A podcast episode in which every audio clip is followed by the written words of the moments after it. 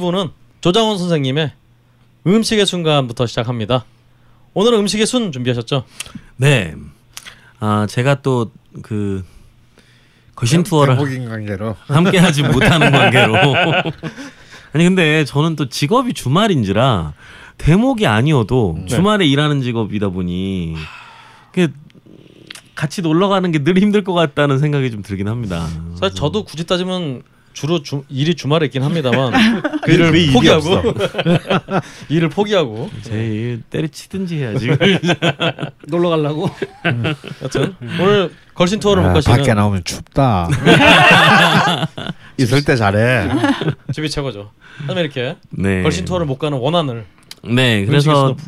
제가 이번에 안 하면 자칫 또 대목인 관계로 11월에 순을 아예 놓치게 되지 않을까 아 그렇죠. 하는 생각이 들어서 11월에 제철 음식을 한번 다루고 가야 되겠다 하는 생각이 듭니다. 어, 11월은 이제 24절기로 하면 입동과 소설이 있는 때지요. 아 11월 예. 8일 입동 갓 지났습니다. 그래서 입동에는 뭐 제일 먼저 김장을 해야죠. 예. 어.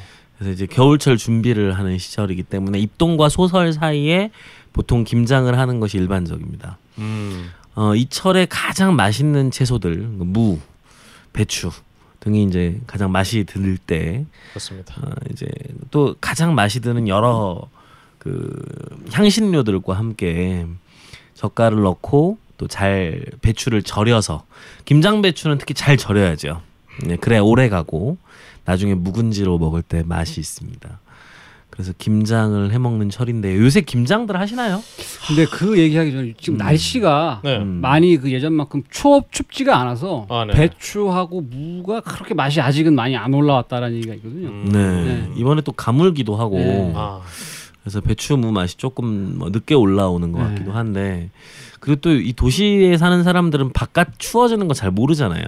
그렇죠. 어, 그러다 보니까 이제 저 같은 경우에 이번 주에 캠핑을 갔다 왔는데 오 네. 아 정말 밖에 난로 안 떼면 텐트 안에 잘 수 없는 이제 철이 됐습니다. 음. 그런데 어 사실 그렇다 보니까 겨울 느낌들을 아직은 못 받는 경우들이 많죠. 하지만 어 이제 예전에는 입동에서 소서 사이에 김장을 잘해야 한 해 겨울을 잘 날수 아, 있는. 그뭐 시기였어요. 아주 1년 중에 제일 큰 큰 행사 날이죠 집에서. 그렇죠. 예. 예전에 김장할 때 그의 집에- 겨울이 달려 있어 이 하루에. 그렇죠. 예. 그의 겨울 먹거리가 예. 그러게요. 김장할 때 뭐 몇 포기 정도씩 하셨어요? 댁들에서. 진짜 까마득하네요. 진짜. 저를 생각해 보면은 저희 이제 어머니도 지금 아파트에 사시는데 그 전에 가정집 사실 때는 뭐 항상 반접 그럼 50포기, 50포기. 음. 음. 씩은 했던 것 같아요. 음. 그 다음에 그 동치미 한 장독 음. 네, 이렇게 꼭 하셨었어요. 크게 하셨네요. 네. 음, 큰 김장이네요. 네. 그럼 예전에 막 그 종갓집들이 한 100포기, 200포기 한 접시. 막 하죠. 오. 한 접씩 하고 근데 절반 정도 네. 할 정도면 어, 굉장히 저희 큰 집은. 음. 꼭 백김치와 그 양념이 들어간 김치를 꼭 했습니다. 음. 아버지가 아, 백김치. 이백 이북 분이시고 어머니는 또 음. 전라도 음. 같이. 야, 음. 거의 뭐 남북 정상회담의 네, 김치에. 어, 네. 힘드시죠. 그러니까. 최고의 김치가 행복했겠네. 저는 좋았는데 어머니가 힘드셨죠. 음. 동치미까지. 아, 음. 그렇죠. 동치미 꼭 해야죠. 네, 그렇죠. 동치미 꼭 해야 국수 말아 말아서 그냥. 그또 이제 이철 김치에는 또 다른 재료들이 많이 들어가잖아요. 강화도 같은 경우에는 뭐 생새우나. 아니면 밴댕이 같은 것도 막 살아 있는 걸 그대로 넣기도 하고 음. 강화 순무김치 막 이런 거 담글 때 보면 살아 있는 해물들을 막 그냥 넣잖아요. 그리고 이제 전라도 쪽에서는 굴 많이 넣죠. 그러면 네, 굴 넣고 또 이철에 가장 맛있는 잣도 넣고 저희 때는 이제 경상도 이렇게 해안 지방에는 조기, 어, 갈치 이런 걸 넣었어요. 어, 꽂아 넣는 거죠 진짜. 네, 그러면은 이제 한 일월쯤 되면 이제 삭거든요. 음. 그러면 진짜 이 조기는 어이 조기 이게 한 토막 이제 이, 이 배추 한 포기를 끄집어내면 내면 거의 이제 반쯤 사가가는 이제 이 음. 손바닥만한 조기 한 토막 같이 이렇게 탁 올라옵니다. 음. 그럼 이 김치에 같이 넣고 먹으면 지져가지고. 진짜 아니요 짓지 않고 생 그대로 먹는 거죠. 어우. 어, 그냥 아, 생으로? 참. 아또 이게 해안가에 사는 죽여준다. 분들만 먹을 수 네. 있는 호쾌한. 근데 이제 이 갈치는 이 음. 훨씬 좀 강하거든요. 완전 발효가 돼가지고. 음, 근데 이제 그런 김치 맛을 맛보기가 점 점점 힘들어지고 있죠. 그렇죠. 또 충청도 쪽에서는 꽃게를 같이 넣어서 중간에 또 꺼내서 개국지를 또 먹기도 했고 음. 그래서 이제 김장은 각 지역에서 나오는 해산물들과 관계되면서 아주 다양한 형태의 김치 문화를 만들어내는 철이기도 합니다. 근데 요새는 김장하는 집들이 거의 없잖아요. 음. 그래서 지금 이게 지- 뭐 정말 이거 공수표로 끝날 수도 있는데 음. 올해 이제 그 벙커에서 네. 어 이렇게 걸신이라 불러다와 협력으로 음. 콜라보. 어 콜라보 기획으로 음. 어 11월 말 12월 초에 하루를 벙커에 잡아서 음. 오. 벙커 김장을 같이 공동으로. 그래서 이제 이담채에서 이제 절인 배추를 주문하고 그렇지. 네네. 그러니까 뭐 나는 뭐 다섯 포기 하겠다, 나는 열 포기 하겠다. 음. 그럼 이제 미리 이제 그게 맞는 걸 아. 정해놓고 이제 우리 거신 팀들이 이제 속만 만들면 되니까. 속만 만들어서 음. 같이 이제 그날 같이 이렇게 버무리고 음. 뭐 자기 돼지 각자 삶고. 어 그리고 옆에는 이제 뭐 돼지 좀 삶아 주시고 네. 어 와. 그 자체가 그렇게 너무 해서 행사네요. 이렇게 그 한, 한나절을 음. 김장 김장도 하고 그래서 각자 뭐 자기가 담은 건 갖고 가고 어 그래서 이제 그 김장 파티를 한번 지금 막 기획하신 거죠? 아니, 지금 뭐 지난주부터 이제 어. 어. 벙커 팀이랑 같이 그 얘기를 이제 시작하고 있습니다. 실무선에서 얘기는 네. 진행했습니까? 음. 오. 아 정말 멋진 행사가 기획 중이군요. 근데 정말 김장은 한 해 한 집의 행사였던 것 같아요. 그렇죠. 그래서 이제 그때 되면 늘 이제 엄마 옆에 앉아가지고 언제 이렇게 한, 한 조각 찢어가지고 주나 어, 입 벌리고 이렇게 있기도 하고 또 그 아파트 같은 작은 곳에서 김장할 때는 뭐 집에 있는 온갖 고무다라이부터 뭐 욕조까지 다 동원돼 가지고 배추 절이던 중요한 거는 그 갈때 항상 바닥에 신문지를 깔아야 됩니다. 네. 그렇죠. 그렇지 않으면 이제 나중에 이제 그 물 배겨 가지고 고추물 장판에. 음, 그랬던 기억들을 다들 가지고 계실 겁니다. 근데 참 안타까운 건 이제 도시 생활이 많아지면서 다들 이럴 기회들이 없어진다는 거죠. 근데 사실 김장에서 제일 힘든 일이 배추 절이는 일이잖아요. 그래서 요새는 이렇게 말씀하신 것처럼 절인 배추들을 네, 바로 이제 그 김장 당일날 시간까지 그렇죠. 맞춰서 네. 배송해 줍니다. 음. 그래서 팔기 때문에 그거를 좀 맞춰서 집에서 김치 소만 한 다라이 버무리셔서 한번 이렇게 작게 또 네. 많이도 안 팝니다. 맞아요. 조금씩 또 파니까요. 음. 그렇게 한번 해서 한두 단지라도 자그만 단지로 담아 보시는 것도 재미있는 경험이 아, 될것 그럼요. 같습니다. 음.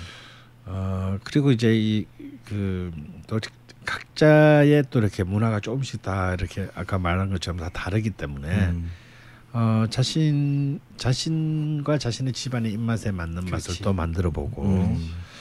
어 저는 뭐 이 김장할 때 음, 김장할 때 제일 최고 참 행복한 게 뭐냐면 딴 것보다는 그 배추김치 사이 사이로 큼직하게 박아 넣는 무 그렇죠. 나중에 그 무를 끓여 먹을 음. 때의 그참 그 맛이 음. 아 정말 최고죠. 그렇죠. 음, 사실 이제 동치미까지 담그기는 너무 음. 어려운 일이고 아, 그 동치미까지는 못 담그더라도 음, 배, 어, 김장김치, 어, 배추김치 사이 사이에 박혀 있는 어, 그 무로만으로도 충분히 행복할 수 있는 그렇죠. 야, 지금 뭐 사실 김장 당국에 이제 벙커에서 따로 기획을 할 만큼 어려워졌지만 음. 그때 기억을 떠올리는 것만으로 굉장히 좀 행복해지네요. 선생님 말씀하신 그 무는 저 생각해 보니까 저희 어머니는 배추 그 속 만들기 위해서 이게 무를 네. 강판에 갈잖아요. 네. 그럼 끝에 꽁다리 가 남잖아. 도저히 음. 강판에 갈 수 없는 그것만 모아서 나중에 김치에 예, 막. 맞기도 하고요. 또 일부러 또 이제 그 또 무를 몇 개 절여 두죠. 네. 어, 음. 절여 두고 어 이제 큼직큼직하게 그냥 어, 아주 못생기게 썰어 가지고 그냥 이 보통 이게 배추를 딱딱 하면 이렇게 약간 공간이 생깁니다. 음. 이 배, 포기와 포기 사이에 거기 거기에 이제 이 무를 다다다닥 박아 놓는 거죠. 그래도 집마다 가난한 집들은 김치 소의 양을 늘리기 위해서 또 풀을 또 막 쏘아가지고 예. 네. 김 짜게 예. 그래서 소금 많이 넣고 어. 그렇게 김치 소의 양을 늘리던 기억들도 있으신 집도 있을 겁니다. 그 이 한겨울에 우리의 또 비타민을 책임지고 채소를 또 책임지던 이 김장의 문화들이 또 어, 한편으로는 이 철에 딱 김장 준비하면서 또 고기 먹잖아요. 김장하면 돼지 삶아가지고 그거랑 또 같이 또 보쌈 김치 한 한 사발 만들어서 그렇게 먹던 기억들 그 풍요로움의 기억들을 잊지 말고 한번 좀 재현해 보시면 좋겠다는 생각이 듭니다. 근데 오늘 제가 말씀드리고자 하는 음식은 뭐 김장김치는 아니고요. 네. 사실 이제 이 철에 뭐 여러 가지 음식들이 있습니다. 어, 해산물로 보면 이제 도미의 철이 시작되는 때이기도 하고요. 예, 진짜 도미철이라고요. 예, 굴도 이제 맛이 들 때고요. 음흠. 그리고 과메기가 또 시작되는 아. 합니다. 아직 그러나 도미도 과메기도 완전 제철이 아닙니다. 굴도 아직 마트에 별로 네. 음. 그래서 조금 기다렸다가 이거는 12월 경에 가는 걸로 하고 저는 이 철에 김장할 때 빼놓을 수 없는 채소 한 가지. 음흠. 채소라기보다 향신채죠. 아 알 것 같아. 제철입니다. 갓 아닙니다. 향신채니까. 생강입니다. 아 생강. 네. 아. 생강 이철 생강만이 가지고 있는 정말 풍요로운 향이 있습니다. 네. 마트에 많이 나왔더라 흑생강이. 네. 그 채소들 중에서 이제 생강은 사람들이 흔히 뿌리만 보고 그 잎을 잘 볼 기회가 없는 어, 채소이기도 하죠. 생강의 우리나라 최대의 재배 지역이고 또 가장 유명한 생강을 내는 곳은 제 고향인 전주 바로 옆에 있는 봉동입니다. 음. 봉동은 조선 시대부터 생강을 그 편강의 형태로 진상하던 곳이기도 했고요. 음. 그래서 봉동 생강 하면 뭐 굉장히 유명하죠. 그래서 봉동 지역에서 나온 생강들이 특유의 향을 갖고 있는 것으로 알려졌고요. 그런데 일제 시대 때 이제 1930년대쯤 되면 우리나라의 최대 산지가 바뀝니다. 오. 최대 산지가 바로 일제 시대 때 서산으로 바뀌게 됩니다. 그래서 그 서산에 가면 생강맛 나는 냉면집이 있죠. 그렇죠. 오. 생강냉면 집이 있습니다. 아 그냥 삼류 냉면이죠. 삼류 냉면인데 그 생강 향이 그 육수에 특이하게 배어 있어서 아마 부일 냉면이었나 뭐 그런 이름으로 기억하는데요. 어그 집 기억 아 부성냉면 네, 아, 부성냉면. 그러네요. 네. 네. 그래서 또 서산 지역에는 생강 한과도 또 유명합니다. 아. 네, 생강 향이 나는 한과를 만들어서 파는데요. 사실 이제 이 지역의 생강이 유명해지게 된 것은 이 지역에서 그 어, 생산자들의 협동조합이 생강이 만들어지면서 굴을 파서 생상을 대, 생강을 대량으로 이렇게 보관 저장했다가 판매하는 기법들이 1930년대 이후에 생기면서 이 지역에서 굉장히 많은 생강이 재배되었고 또 토종 생강 이외에도 외래 생강의 종들도 이 지역에서 재배되기 시작한 것으로 알려져 있습니다. 음. 그래서 서산과 봉동이 이제 이 두 지역이 생강으로 유명한데요. 저는 개인적으로 두 지역의 생강 맛이 좀 다른 것 같아요. 오. 제가 어려서 먹었던 생강은 어, 봉동의 생강은 훨씬 더 부드럽고 그리고 아린 맛이 덜했습니다. 어, 그리고 향이 훨씬 더 강했고요. 근데 이제 서산 생강은 좀 아린 맛이 더 좀 세고 어, 맛이 조금 다르다라는 생각을 개인적으로 갖고 있는데 어, 정확하게 성분의 차이라든지 이런 건 잘 모르겠습니다. 제 주관적인 기억이고요. 어, 그래서 이 생강이 굉장히 맛있는 철이어서 이 철에 생강을 좀 맛있게 먹는 방법들을 고민해 보는 건 어떨까 싶습니다. 저는 개인적으로 정말 좋아하는 음식 중에 하나가 생강차입니다. 아 생강차. 음, 저도요. 네. 어, 입시 시즌이 되면 수능을 보러 갈 때쯤 네. 그 후배들이 선배들 시험 잘 보라고 시험장 앞에 이렇게 조를 짜서 나가서 생강차를 이렇게 보온병에 가지고 가서 이렇게 학교 편말 걸어놓고 아, 선배들 이렇게 지나가면 시험 잘 보라고 생강차 한 잔씩 건네던 음. 기억들이 있으실지 모르겠습니다. 근데 그때 그 정말 꿀이나 설탕에 잰 생강을 넣어 대추와 함께 넣어서 끓이고 그 달달하고 매콤한 향이 추운 겨울에 식도를 타고 몸 안으로 가득하게 퍼져나갈 때 어, 정말 그 꼭 시험 날만 되면 춥잖아요. 그 추위 속에서도 정말 이렇게 몸 안에서부터 따뜻해지는 그런 느낌들을 받았던 기억이 납니다. 그렇습니다. 사실 김치에도 생강을 많이 넣으니까요. 네. 예전에 이제 친구들이 이제 김치 먹다가 생강 씹으면 아이 재수 없어 이러는데 네. 저는 김치 먹다 생강 씹으면 야 땡 잡았다. 그리고 그 생강 차 만드실 때 거기에 이제 레몬을 같이 넣으면 좋습니다. 아, 레몬, 레몬. 얇게 썰어서 같이 넣어도 풍미가 확실히 또 달라집니다. 아, 좋죠. 네. 제가 오늘 두 번째로 말씀드린 재료가 바로 이 레몬을 대체할 수 어. 있는 재료입니다. 오, 네. 이철의 어, 또 위대한 네. 그 뭐 이탈리아 오페라 중에 뭐 오페라의 아리아 중에 뭐 오렌지 향기 바람을 타고인가 하는 오렌지 향기는 바람에 날리고 그렇죠. 예, 그런 어. 곡이 있었죠. 음. 아 오렌지는 아니지만 유자. 우리나라에서 이- 그렇죠. 아. 전남 고흥에 가면 이 엄청난 유자 향기가 아. 어, 바람에 날리는 것을 볼 수 있습니다.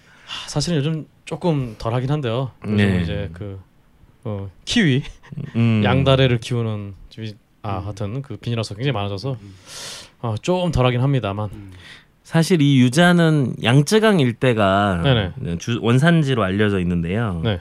유자가 언제부터 우리나라에 재배되었는지는 정확하진 않습니다. 음, 하지만 그 통일신라 시대의 장보고가 네. 당나라 상인에게서 선물을 받아 가져왔다라고 오. 하는 이야기가 전해지는 것으로 볼 때 음, 유자의 재배가 꽤 천 년이 넘는 그러게요. 기원을 가지고 있는 것으로 보입니다. 음, 그 조선왕조 실록에도 유자는 고흥의 진상품으로 등, 등장을 하고요. 전라도와 경상도 연변에 재배를 했고 풍흉에 따라서 조사를 해서 제철에 좋은 곳을 어, 내도록 음, 했습니다. 역시 유자의 가장 좋은 재배지는 고흥, 완도, 진도, 어, 경남 그렇죠. 남해, 거제 일대지요. 그러니까 뭐 청해진이 좀 있었던 네. 굉장히 겹치네요. 그래서 이 고흥에서는 이 유자나무를 다른 말로 부르거든요. 어, 대학나무라고. 아, 음, 맞아요. 유자나무 한 그루에서 수확한 유자만으로도 어, 자식들을 대학 등록금을 댈 수 있다. 음, 제주도에서는 감귤나무를 대학나무라고. 아, 그렇죠. 예. 그래서 이제 음, 고흥에서는 유자나무를 대학나무로 부르던 시기도 있었습니다. 근데 이것도 이제 옛날 얘기가 돼버렸죠. 그렇죠. 왜냐하면 대학 등록금이 너무 비싸지는 바람에 어, 더 이상 유자나무 한 그루로 대학 음, 등록금을 감당할 수 없는 책 두 권 나무라고. 시기가 되어버렸습니다. 전공 서적 두 권 정도. 네. 10월 말부터 보통 수확을 해서요. 네.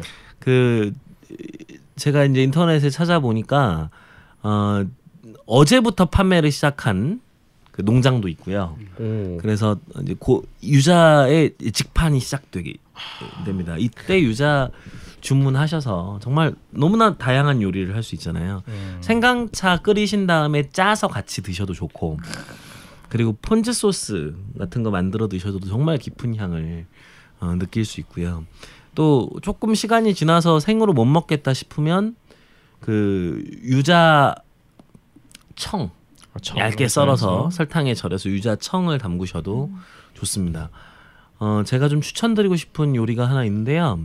유자를요, 음, 안에 위에 유자 유자를 좀 잘라서 네. 위를 살짝 잘라서 음흠. 안에 유자 속을 파내서 음. 다른 데 쓰십시오. 그리고 거기에다가는 굴을 채워 넣는 겁니다. 굴이요? 네. 오. 굴을 채워서 그 유자 뚜껑을 닫아서 네. 그래서 이걸 오븐에다가 이제 살짝 어 이걸 굽는다고 해야 될까요? 예. 굽듯이 가열을 어, 해서 드시면 유자의 향이 밴 굴을 오. 맛보실 수 있습니다. 어 제가 예전에 그 양수리의 사각하늘이라고 하는 일본인과 한국인 부부가 음. 운영하는 식당이 있었는데 그 식당에서 스키야키를 먹었을 때 어, 에피타이저로 어, 유자와 굴을 함께 낸 이런 음식이 어, 나왔는데요. 일본 스타일이었군요. 네, 정말 어, 행복한 맛이었던 기억을 갖고 있습니다. 제가 남해 갔을 때 네. 보니까 거기도 유자가 유명하잖아요. 네, 그래서 네. 할머니 막걸리라고 유자 막걸리를 음. 예, 맞습니다. 네, 맛있더라고요. 네. 실제로 고흥의 특산주 중에 유자 향주가 있습니다. 음. 음. 이 유자 향주가 사실은 막걸리인데요. 근데 이제 어, 감초, 당귀, 황기, 계피, 생강 등 한약재를 넣은 뒤에 그 20일간 숙성을 시켜서 어, 음흠. 만듭니다. 되게 이제 3년간 발효시킨 막걸리에다가 네. 이렇게 만드는 술인데 여수 세계박람회 때 공식 건배주로도 어, 음. 사용되었고요.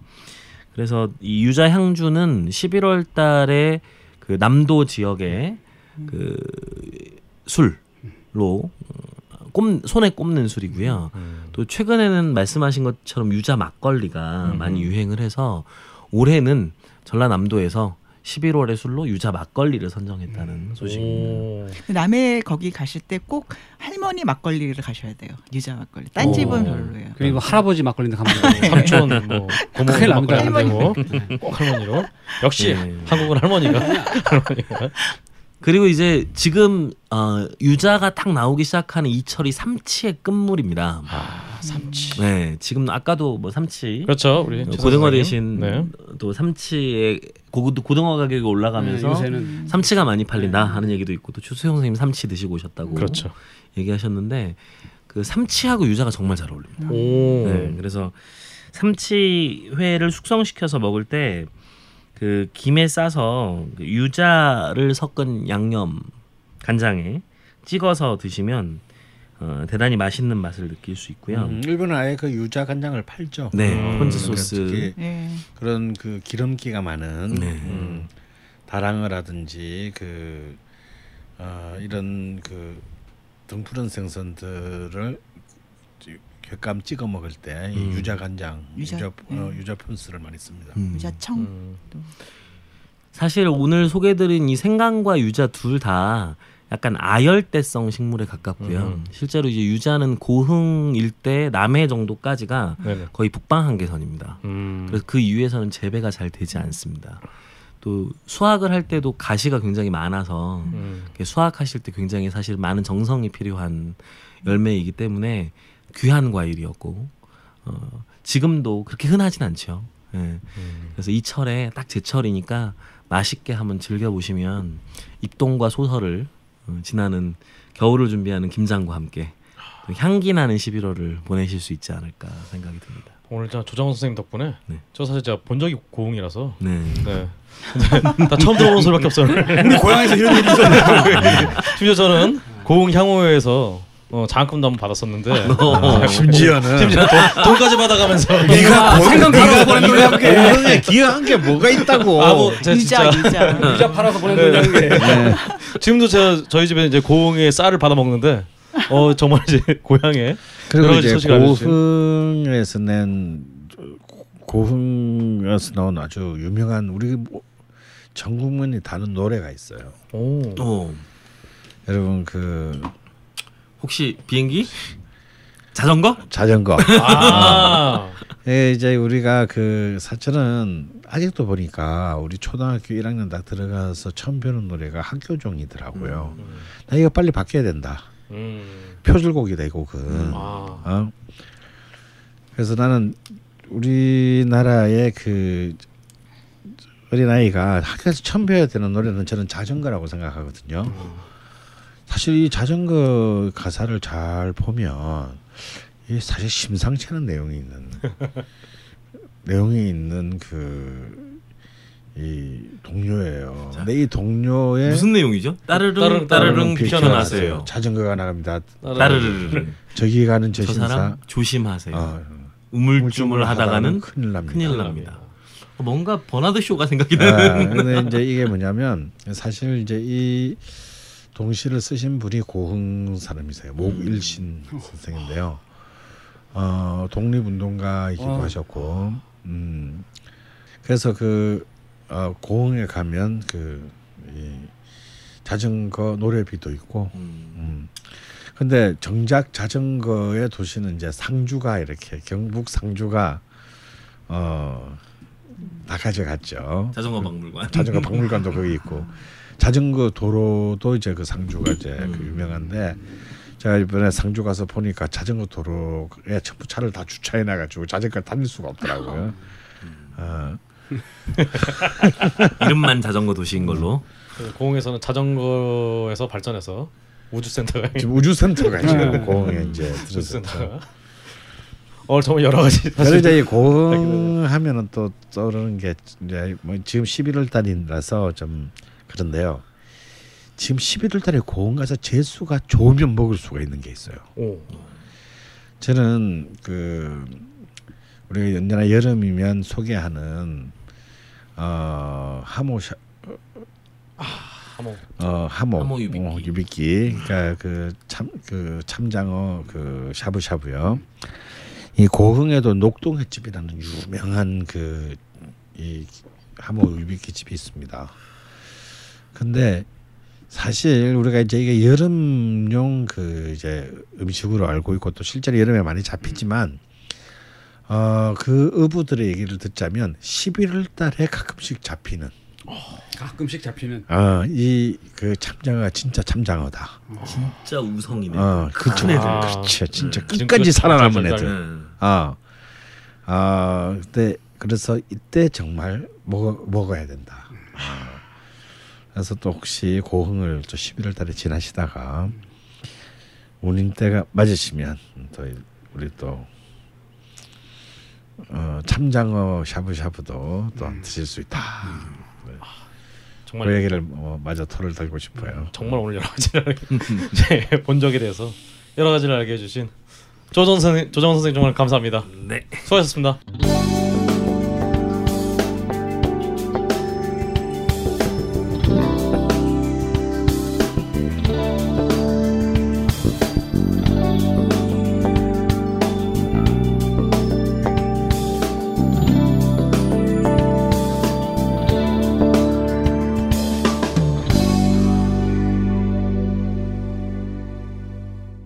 걸신 인문학 시간입니다. 선생님 오늘은 어떤 주제로 네. 더 말씀을 해주시겠습니까? 아, 날씨가 이제 입동으로 접어듭니다. 네. 따뜻한 국물이 이제 참 제일 어, 참 뭐랄까 살갑게 느껴지는 계절이죠. 그렇죠. 그리고 또 술꾼들의 계절이기도 합니다. 아, 위천에 나- 술도 안 취해요. 예. 또 날씨가 또 차가워졌다고 또한 잔 마시고, 음. 어, 어, 또 날씨가 풀렸다고 또한잔 마시고, 어, 이렇게 해서 이제 매일 무진히 마시는데요. 사실은 이제 그, 이, 이런 그 술꾼들의 문화에서 제일 뗄뗄수 없는 단어가 있습니다. 대포집. 대포집. 네. 아, 요즘은 이제 요즘 젊은이들은 이런 단어를 거의 모르거나 쓰지 않죠. 우리 이제 옛날에는 이제 제 앞 세대들만 하더라도 뭐 오늘 술 한잔 할까를 대포 한잔. 할래? 네. 어, 이제 이런 말을 썼습니다. 그래서 뭐 이 대포라는 말이 도대체 뭐 어디에서부터 비롯됐냐를 가지고 또 설랑설레한 적도 있습니다. 그래서 사실 이제 대포집이라고 하는 것은 이제 값싼 어떤 서민들의 아주 저렴한 비용으로 간단한 안주로 먹을 수 있는 어 그런 어떤 어, 일종의 선술집 음, 같은 것을 의미했습니다. 그 한자인가요 그게? 어 그걸 이제 진짜 큰 대자 그 그 그 포포자를 써서 오. 어 그 대포에서 왔다. 큰 대포? 아, 예, 이 굉장히 이, 이 대포에 관한 이제 많은 그 원들이 있습니다. 근데 그 어느 것도 뭐 믿기도 좀 약간 어렵고요. 아 근데 여러분 이제 대포하면 네. 대포 대포 우리가 우리 대포집이라고 하는데 이게 사실 이제 제가 어릴 때 보면 정말 많았어요. 온 동네마다 그냥 그이 동네 입구마다 다 그런 술집들이 있었고 보통 이제 아- 조그마한 아들들이 그 아들 딸들이 아버지 찾으러 이제 그 어, 같은 기억이 저한테도 남아 있고 저도 이렇게 그 어, 저희 아버지는 동네에서는 절대 술 안 드셨어요. 어. 근데 이제 뭐 작은 아버지나 뭐 큰 사촌 형 뭐 따라서 이렇게 그 같은 기억들이 아직도 제 잔상에 남아 있습니다. 그 아기 때 따라가면 아기한테 참기름에 후라이 계란 후라이 해가지고 뭐 하나씩 주시잖아요. 네, 주고요. 근데 뭐 경상도는 그런 섬세한 배려는 없고 음. 그냥 어 작은 아버지나 크- 큰 사촌 형들이 먹는 안주를 이렇게 자, 집어 먹다가 근데 너무 맵잖아요. 애, 애들이 먹기에는 어 그런 문화가 있습니다. 근데 오늘 이 대포집 얘기를 좀 해볼까 하는데 이 대포집의 이 흥망성쇠에 대한 얘기를 하기 전에 네. 제가 오늘 여기 계신 네 분한테 한 명 한 사람 이름을 댈 테니까 이분이 누구인지 한번 맞춰보세요. 저희 넷 중에 한 명을 아, 묘사하는 건가요? 어, 원충년이라는 사람이 누군지 아세요? 원충년? 예. 오, 저는 아시, 혹시 전혀 혹시 아시는 분 있나요? 이- 전혀 자리에서? 실마리가 전혀 안 잡히는데요. 어, 아니 검색하지 말고 아, 예. 모르죠. 답이 나오면 이제 검색해 보겠습니다. 사실은 이제 뭐 완전히 잊혀진 이름입니다만 음. 어, 굉장히 우리 현대사에서 중요한 역할을 했을 수도 있었던 오. 어, 굉장히 굉장히 참 의미심장한 인물입니다. 음. 이분이 누구냐면요.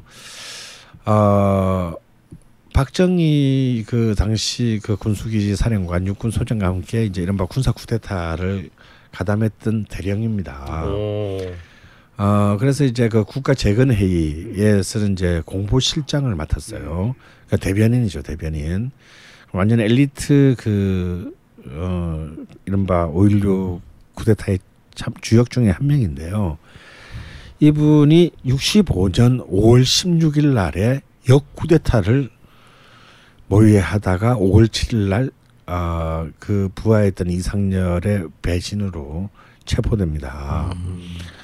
어, 근데 그분이 이제 그 이분이 그 쿠데타를 일으키려고 했던 이유는 어 우리는 혁명을 하려고 올려고 일으켰는데 쉽게 말해서 박정희, 김종필 이 자들이 혁명을 배신했다. 우리는 혁명을 일으키고 부패를 일소하고 민정을 이양하기로 약속을 했는데 어 그냥 응거주춤 눌러 앉아서 권력을 장악해서 혁명의 이념을 더럽혔다. 그래서 어 이들을 체포해서 죄를 그 다시 그어 민간에게 권력을 넘겨줘야 한다라고 사실은 쿠데타를 기도합니다. 그렇게 잡혀 그렇지만 이제 이 실패하죠. 어. 그 이상열의 밀고로 이 실패합니다. 만약에 이 유- 그래서 이제 그 3년이 되는 65년 5월 16일을 기해서 쿠데타를 모의했는데 어 만약에 이것이 성공했으면 또 우리 현대사는 또 완전히 어 전혀 다른 길로 갈 수도 있었던. 그래서 이제 사형 선고를 받고 거의 그로부터 약 17년 가까이 복역 물론 뭐 처음에 뭐 어마어마한 고문을 당하고 걸레가 되도록 고문을 당했겠죠. 17년을 그, 어, 살다가, 아, 81년에 이제 그 형 집행 정지로 사면 됩니다. 풀려납니다. 어, 유순이 근데 그 끝났다. 후손이 어, 자신의 아버지의 그러고 이제 2000년대 들어와 초에 돌아가셨어요. 2004년에 예, 2004년에 돌아가셨는데 그 후손이 이제 그 아버지의 명예를 회복하기 위해서 재심 청구를 했는데 네. 이것이 올해 지난 지난 10월 초에 음. 재심 판결 판결이 났습니다. 뭐, 뭐 여전히 유죄로 어, 17년형으로 이렇게 사, 그, 어쨌거나 어, 어, 국가 반란죄가 음. 적용되어서 17년 물론 바로 지난달에 났어요 이 판결이 지난달 근데 10월 10일에 났네. 네 났는데 뭐 음. 어, 우리 언론들은 아무도 이, 이 사건을 집중적으로 다루지 않았습니다. 뭐 현 대통령의 아버지하고 바로 연관된 일이기 때문이죠. 어, 왜 대포집 얘기를 하다가 왜 이 원충년이라는 우리에게는 거의 잊혀진 어떤 한 어, 그래도 참 그래도 군인 정신을 지키고자 했던 어떤 이 군인 얘기를 하냐면 이 사람이 그 이 군사 쿠데 다시 쿠데타를 모의하는데 굉장히 중요한 이 의제 중에 하나가 뭐냐면 아 사실 이 당시에 이 60년대 정치를 우리는 요정 정치라고 불렀습니다. 음. 어, 사실은 이제 그 한국 정치의 부패를 상징하는 말이죠. 이 요정 정치는 60, 50년대 자유당 시절부터 시작해서 60년대 음, 제3공화국 그리고 박정희가 어, 죽는 그 사공화국 70대 말까지 어, 정말 정말 질기게 그 한국 정치계를 그 따라다니죠.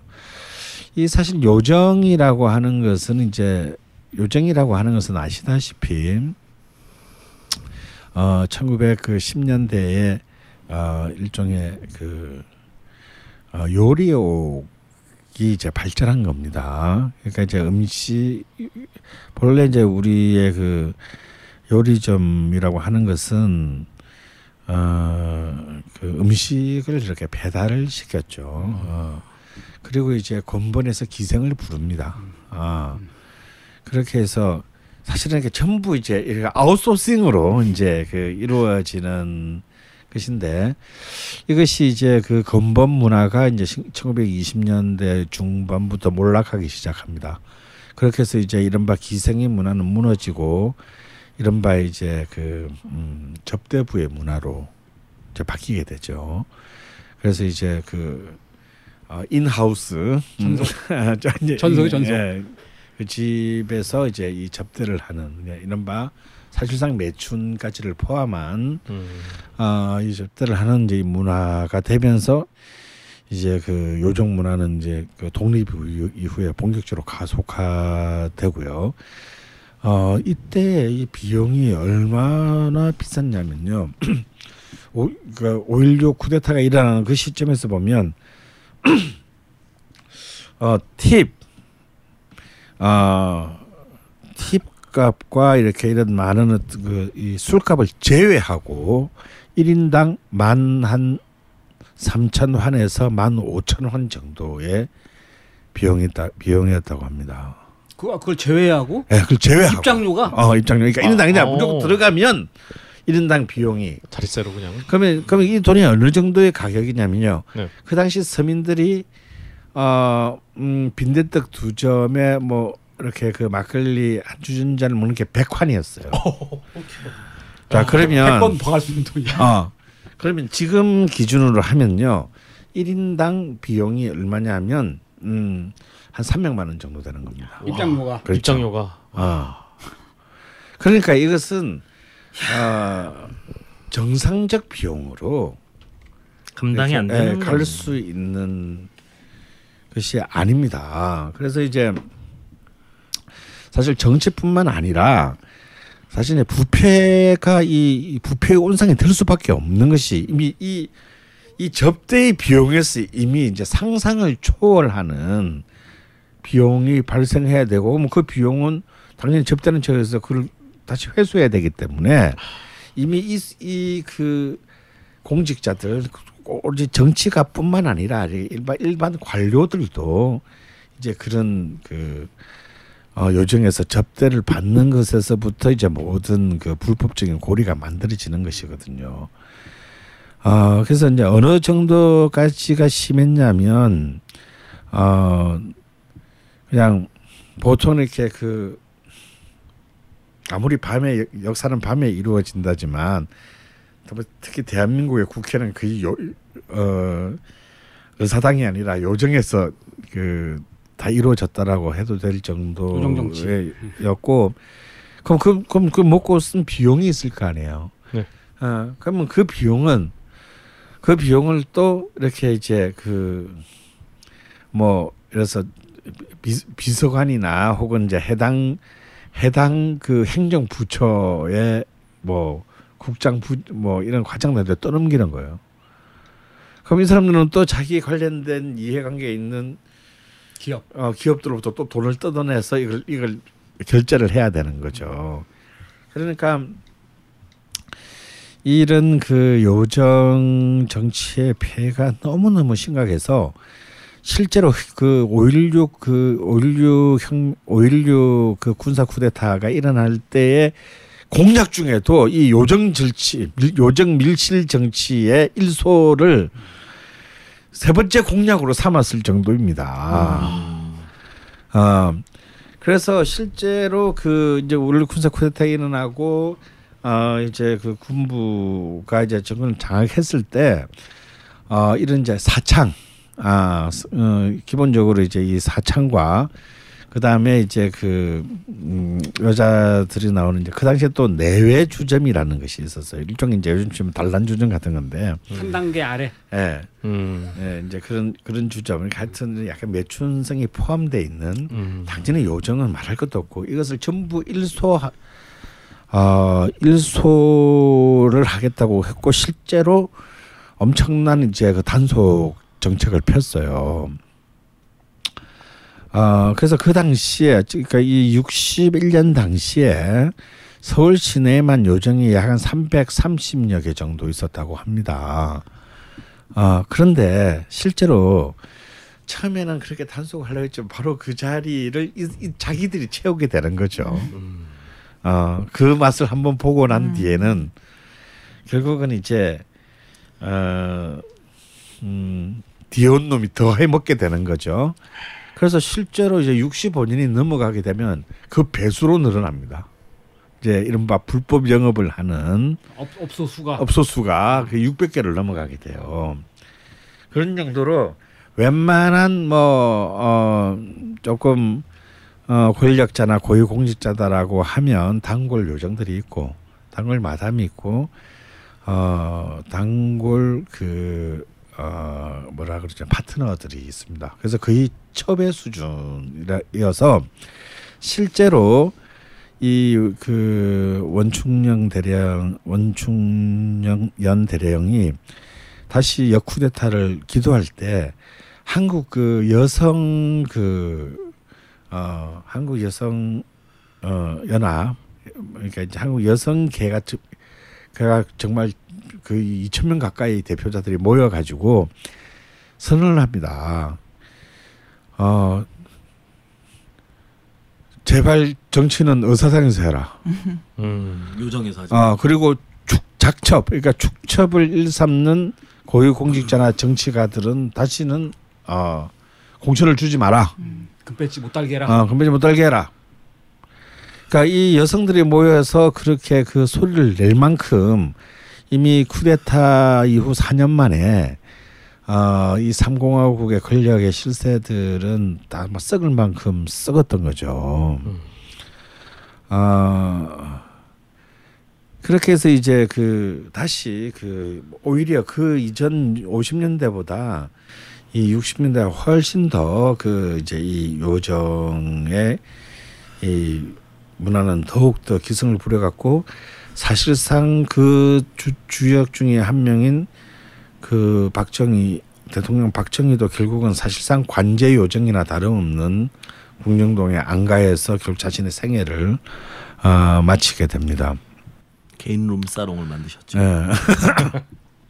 그런데 그 그러면 근데 그 이 쿠데타 차지만 이 쿠데타 직후에 이제 아주 뭐 엄청난 이제 청소에 들어가 일단 들어갔을 때 그때에 이제 그 그어이 대포집이 엄청나게 활황을 누리게 돼요. 음. 왜냐면 이제, 이제 이런 뭐, 고- 뭐 이런 뭐 조금이라도 이렇게 그 여성이 어째 접대를 하는 이, 수- 이 술집들을 전부 다 이제 불법으로 규정하고 전부 이제 단속에 들어 들어가다 보니까 아 이렇게 그냥 아주 간단한 술을 뭐안 간단한 주의 술을 한 잔 마시는 이런 이제 술집들이 갑자기 이 대도시에 그 늘어나게 넘쳐나게. 어, 넘쳐나게 되는데요. 아 이때 이제 이 60년대 대포집의 60년대 중반까지는 대포집의 주종의 술이 뭐였 뭐였을 것 같습니까? 막걸리였을까요? 네 막걸리입니다. 음, 네. 그러니까 큰 사발에 막걸리를 이렇게 그한잔쭉 마시는 거예요. 대포가 그렇죠. 클 때자에다 표주박 포자를 쓰니까 네, 그렇죠. 큰 표주박에다가 음. 막걸리를 담아놓고 같이 먹는다는 뜻이었겠죠. 네 그리고 이제 주로 안주는요 한 가지 음. 주로 이제 그 술국 국물 종류였습니다. 음. 그래서 아마 그 제가 이제 처음 서울로 왔을 때 이제 고대 앞에 이제 막걸리 집에 가면요 안주가 없었어요. 네. 안주국 하나 막걸리였습니다. 그러면 가운데 그 약간 이상한 정체를 알 수 없는 콩나물국에 멀건 콩나물국이 하나 이렇게 있어요. 그리고 그냥 막 막걸리를 뭐한 드럼통을 이렇게 녹아서 막 마시고 그냥 그 국물 먹는 거.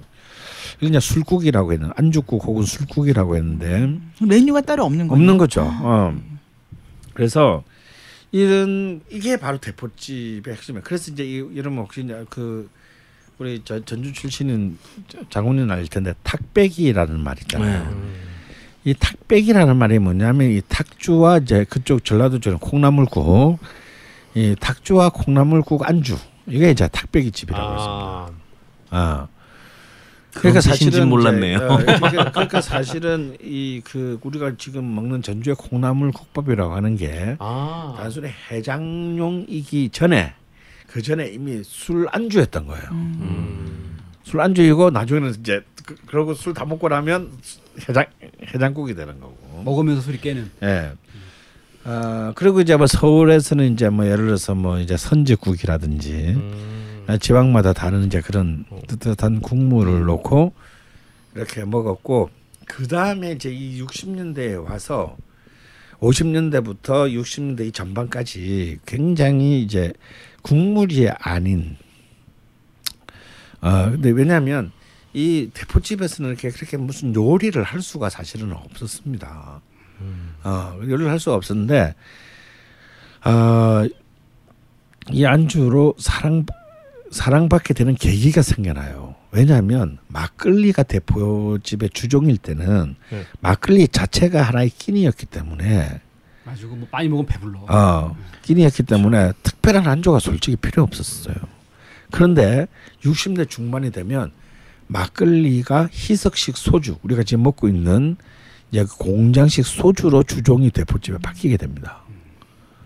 여기에는 이제 여러 가지 그 정치적인 문제가 있는데요. 어, 일단 제3공화국 정권이 쌀 막걸리를 이제 그 금지시킵니다. 그래서 막걸리 맛이 확 떨어져요. 그 다음에 경제 개발 이제 5개년 계획이 시작되면서 이제 점점 도, 대도시가 공업 중심 기주로 바뀌면서 이 시간이 굉장히 타이트하게 아 일상의 시간이 이제 공업적 단위로 농업적 단위에서 상업적 단위, 상업적 단위에서 공업적 단위로 이렇게 그 쪼여지게 돼요. 그렇게 되기 때문에 술도 이제 느긋하게 뭐 이렇게 취하는 둥 취하지 않는 둥 이게 아니고 빨리 먹고 빨리 빨리 먹고 빨리 취하고 빨리 가서 자야 돼. 그리고 그만큼 어떤 이 도시 생활의 스트레스의 정도가 어 세지는 거죠. 굉장히 경쟁이 강화되면서 노동력 간의 경쟁이 강화되면서 스트레스가 굉장히 높아지게 됩니다. 그래서 이제 굉장히 강한 술을 그 또 요구하게 돼서 이러한 여러 가지의 요인이 결국 막걸리 자리에 이제 드디어 서민의 술인 소주 희석식 소주가 이 그 대포집에 유통이 되죠. 근데 이 대포 소주는 막걸리랑 달리 묽은 국물만으로는 감당이 안 돼. 감당이 안 되는 거죠. 뭔가를 먹어야 됩니다. 왜냐하면 이제 노동을 해야 되기 때문에 그래서 이제 이때 결정적으로 떠오르는 두 개의 안주가 있습니다. 이 뭐냐면 이제 바로 빈대떡이에요. 이 빈대떡 하나는 이제 빈대떡인데 이 빈대떡은 이제 50년대부터 특히 전쟁 이후부터 굉장히 서민들에게 사랑받은 일종의 길거리 음식입니다. 어, 술안주라기보다는 길거리 음식이었어요. 어, 돈 없을 이제 때 먹는. 어, 돈이 없고 또 왜냐하면 이제 특히 이제 전쟁 미망인들이나 이제 남자들이 많이 이제 없어졌기 때문에 생계를 책임져야 했던 그 전까지는 주부였던 아주머니들이 좌판에 나와서 이렇게 살 수 있는 돈을 벌 수 있는 어. 이제 근데 왜 그게 빈대떡이었냐면 이유는 간단해요. 녹두가 아주 쌌기 때문입니다. 녹두가 아주 쌌기 때문에 음, 이 녹두를 지금으로서는 진짜 꿈도 꿀 수 없는 얘기죠. 예. 그래서 본래 이제 뭐 또 빈대떡 가지고 얘기를 하려면 또 끝이 없습니다만 본래 이제 이 19세기의 빈대떡은 빈대떡의 레시피들을 보면 어 굉장히 화려해요. 어, 뭐 많은 게 다 들어갑니다. 양반 가문의 빈대떡의 레시피를 보면. 근데 이제 이제 우리 이제 50년대 이후에 이제 이 길거리 음식으로 전락하게 된 빈대떡은 굉장히 심플합니다. 어. 그냥 대, 대- 기름만 돼지 기름 듬뿍 쓰고 그냥 녹두에 뭐 숙주나 파 뭐 이런 정도 조금 썰어놓고 어, 썰어놓고 위에 돼지고기는 그냥 한 잔만 눈에 보이게. 아, 막 볼뚱말뚱. 그렇지만 이 이제 공업화가 60년대 와서 본격적으로 진행되면서 67년부터는 이제 이 녹두 가격이 엄청나게 오르기 시작합니다. 음. 그래서 이제 이때부터는 또 빈대떡이 더 이상 그 서민의 음식이 아니게 돼요. 음. 그리고 이제 이런 빈약한 빈대떡으로는 소주 안주가 될 수가 아무래도 또 어, 단백질이 필요해요. 예, 필요합니다. 그래서 그리고 특히 이제 공장 근로 근로 그러니까 공장 노동자들이 늘어나면서 어 이제 노동의 강도가 굉장히 강화되기 시작하죠. 그래서 이때부터 이제 60년대 중반 다시 말해서 막걸리에서 소주로 대포집이 그 이동하는 과정에서 어 이제 드디어 이제 돼지 껍데기, 돼지 갈비, 음. 갈매기살 이런 이제 돼지고기의 각종 부속 부위들을 그 전까지는 는 그렇게 뭐 어, 크게 어, 주목받지 못했던 이런 것들로 만 이제 고기를 굽고 부속고. 후딱 먹고 어또 이제 그 휴식을 취해야 되는 어떤 그런 이제 이른바 빨리빨리의 음. 그 대포집 문화로 최대포가 그러면 예, 네? 그런 셈 아, 최대 그래서- 이제 마, 이제 마포의 이제. 최대포 연결된 거군요. 예 이렇게 되는. 아직까지 이제 삼겹살은 이제 이로부터 한 10년을 더 기다려야 하고요. 그래서 이제 이때부터 이제 이른바 선술집의 형태가 갖춰지는 이유가 뭐냐면 바로 미군 부대에서 흘러나온 드럼통 때문입니다. 아, 음. 예. 꼭 굳이- 국보집에 가면 드럼통 테이블이 있었죠. 예. 왜냐하면 음. 이 테이블 같은 거 이런 워낙 이거는 정말 자 그냥 그냥 길거리에서 스스 거 다름없는 술집이었기 때문에 특별하게 무슨 탁자나 뭐 의자를 갖추고 뭐 이런 게 아니었거든요. 그러니까 뭐 빈대떡 같은 것도 그냥 이렇게 자판처럼 굽고 그 앞에 쭉 앉아서 먹는 거예요. 호떡 먹듯이. 예. 그러니까 사실은 이게 이제 뭐 앉아서 천천히 술을 마시 이거는 분위기가 아니었던 겁니다. 그래서 이제 그런데 여기에 미군 부대에서 이제 이 폐품 처리한 이 드럼통이 굉장히 큰 역할을 하게 돼요. 원래 그게 활용 어떤 목적으로 쓰이는 건 본래는 이제 그 안에 이제 뭐 경유나 주- 주로 경유나 이렇게. 뭐 뭐예그 유류 유- 유류가 담겨져 있던 거겠죠. 어. 그래서 이제 이걸 이제 적당한 크기로 이제 절단해 가지고 음. 아 절단해서 좌판 테이블로. 아, 테이블로 쓰기도 하고 그냥 사실은 그냥 그 자체 안에 그냥 불을 집어넣어 가지고 음. 그냥 그 안에서 고기를 바로 즉석 그게 서, 다 서서 어이 음. 드럼통. 주변으로 어 이 서서갈비라는 게 뭐냐면 이제 바로 이 드럼통 때문에 생긴 거거든요. 음. 드럼통 주변으로 쭉 서가지고 고기를 구워서 먹으면서 한 잔씩 쭉 먹고 이제 그 버스 타러 가는 거죠.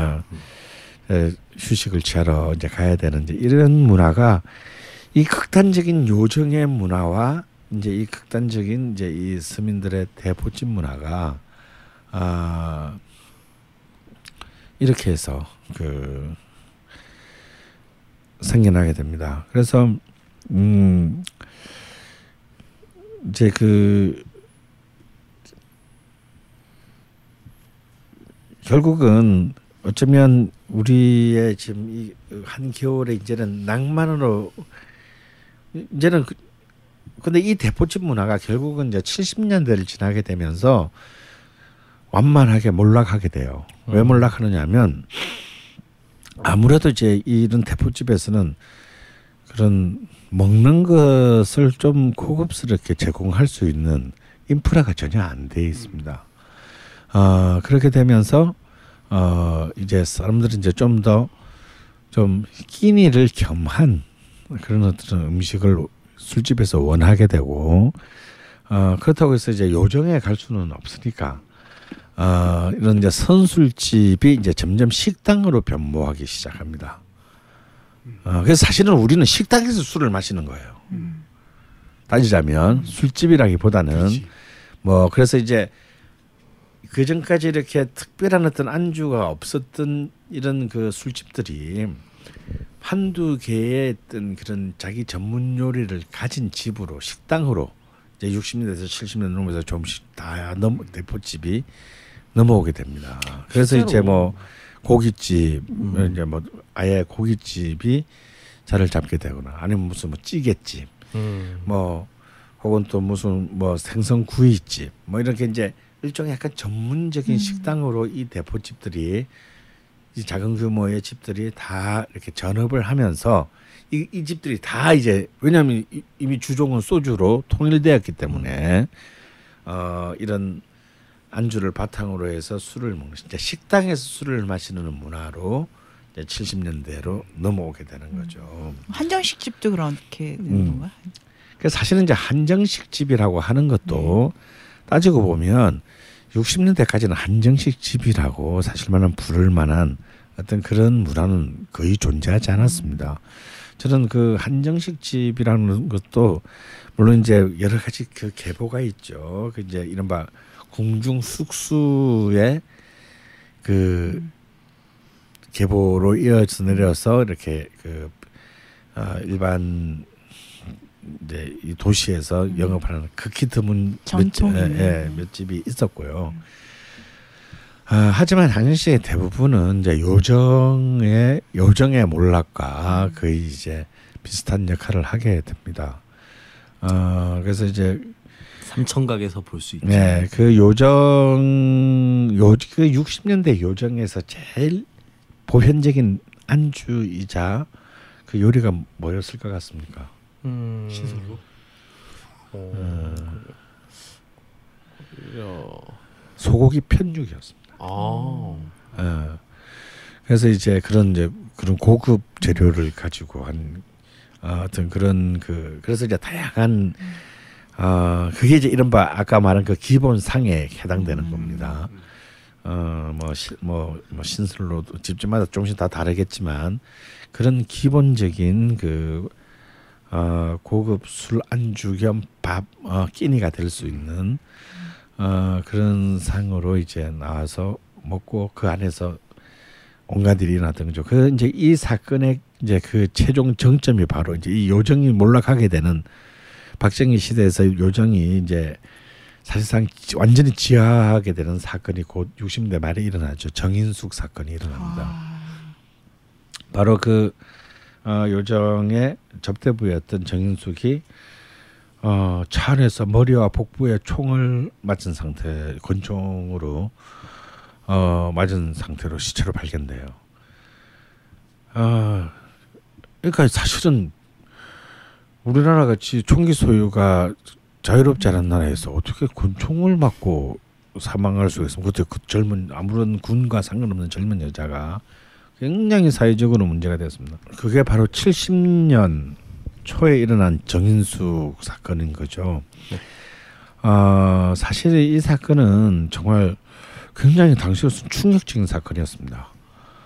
어, 일단 군과 전혀 상관없는 미모의 젊은 여자가 머리와 복부에 권총을 맞고 사망한 어, 그런 사실인데 그 당시 이제 그 뒤에 보여준 경찰의 수사가 더욱더 의혹을 불러일으켰어요. 왜냐하면 뭐이 경찰은 어떻게 해야 될지를 몰라가지고 허둥지둥대고 그리고 검찰로 넘어갑니다.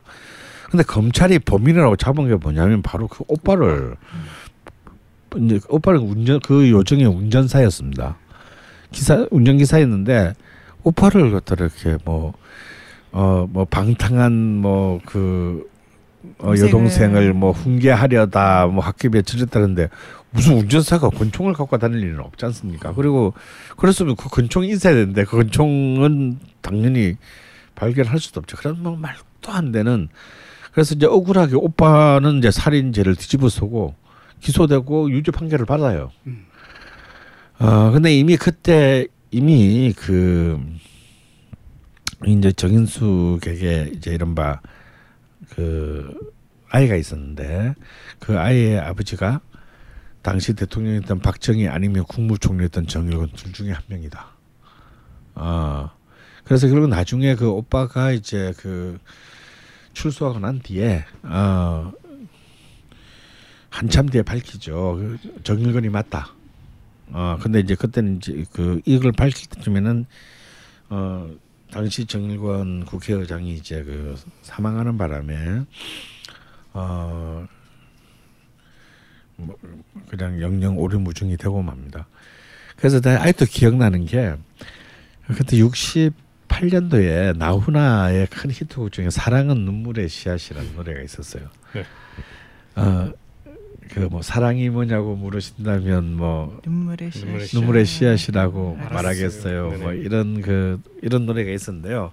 그 노래를 그 당시 사람들이 어떻게 가사를 바꿔서 불렀냐면요. 아빠가 누구냐고 물으신다면 뭐 청와대 누구라고 말하겠어요. 뭐 만, 만약에 그대가 나를 죽이지 않았다면 영원히 우리만 알았을 것을 뭐 이런 식으로 이게 민심이라는 게 정말 무서운 거죠. 음. 어, 이런 식으로 좀 그 어이없는 일들이 그 이 요정을 둘러싸고 그 어, 일어났던 겁니다. 그래서 이, 이 정, 이른바 정인석 사건 이후로 그 어, 이제 기존의 요정들은 사실상 거의 이제 몰락을 하지만 이런 그 공식 허가 받- 허가를 받은 공식 요정보다는 오히려 더더 호화판인 막 뭐 풀장이나 뭐 이런 것 같이 다 갖춘 그런 이른바 비밀 요정들이 음. 어 당시에 한남동 그리고 그 이런 성북동 이쪽에서 다시 창궐을 했다고 하니 아 결국은 이제 그 이 뭐 요정의 그 위력은 여전히 그 지하에서도 음 계속되었다라고 할 수 있습니다. 아 결국은 이 정말 당시 여성 단체 여, 여성 단체들이 낸 그런 볼멘 성명에서도 알 수 있듯이 아 어쩌면 한 그 국가 한 정부 한 체제에서의 어떤, 어떤 그런 어, 윤리적인 그런 모든 척도가 어, 사실 이 이들이 과연 어떻게 밤을 보냈냐에 따라 결정된다라는 것이 가장 그 어, 참 선명했던 또 시절이기도 하고요. 또 바로 그 시대는 또 다른 한편으로는 이제 이른바 대포집의 문화가 어, 이제 자, 이 자본주의와 공업화와 함께 이제 역사의 뒤안길로 어, 또한 사라져 갔던 어, 그런 시기이기도 한 것입니다.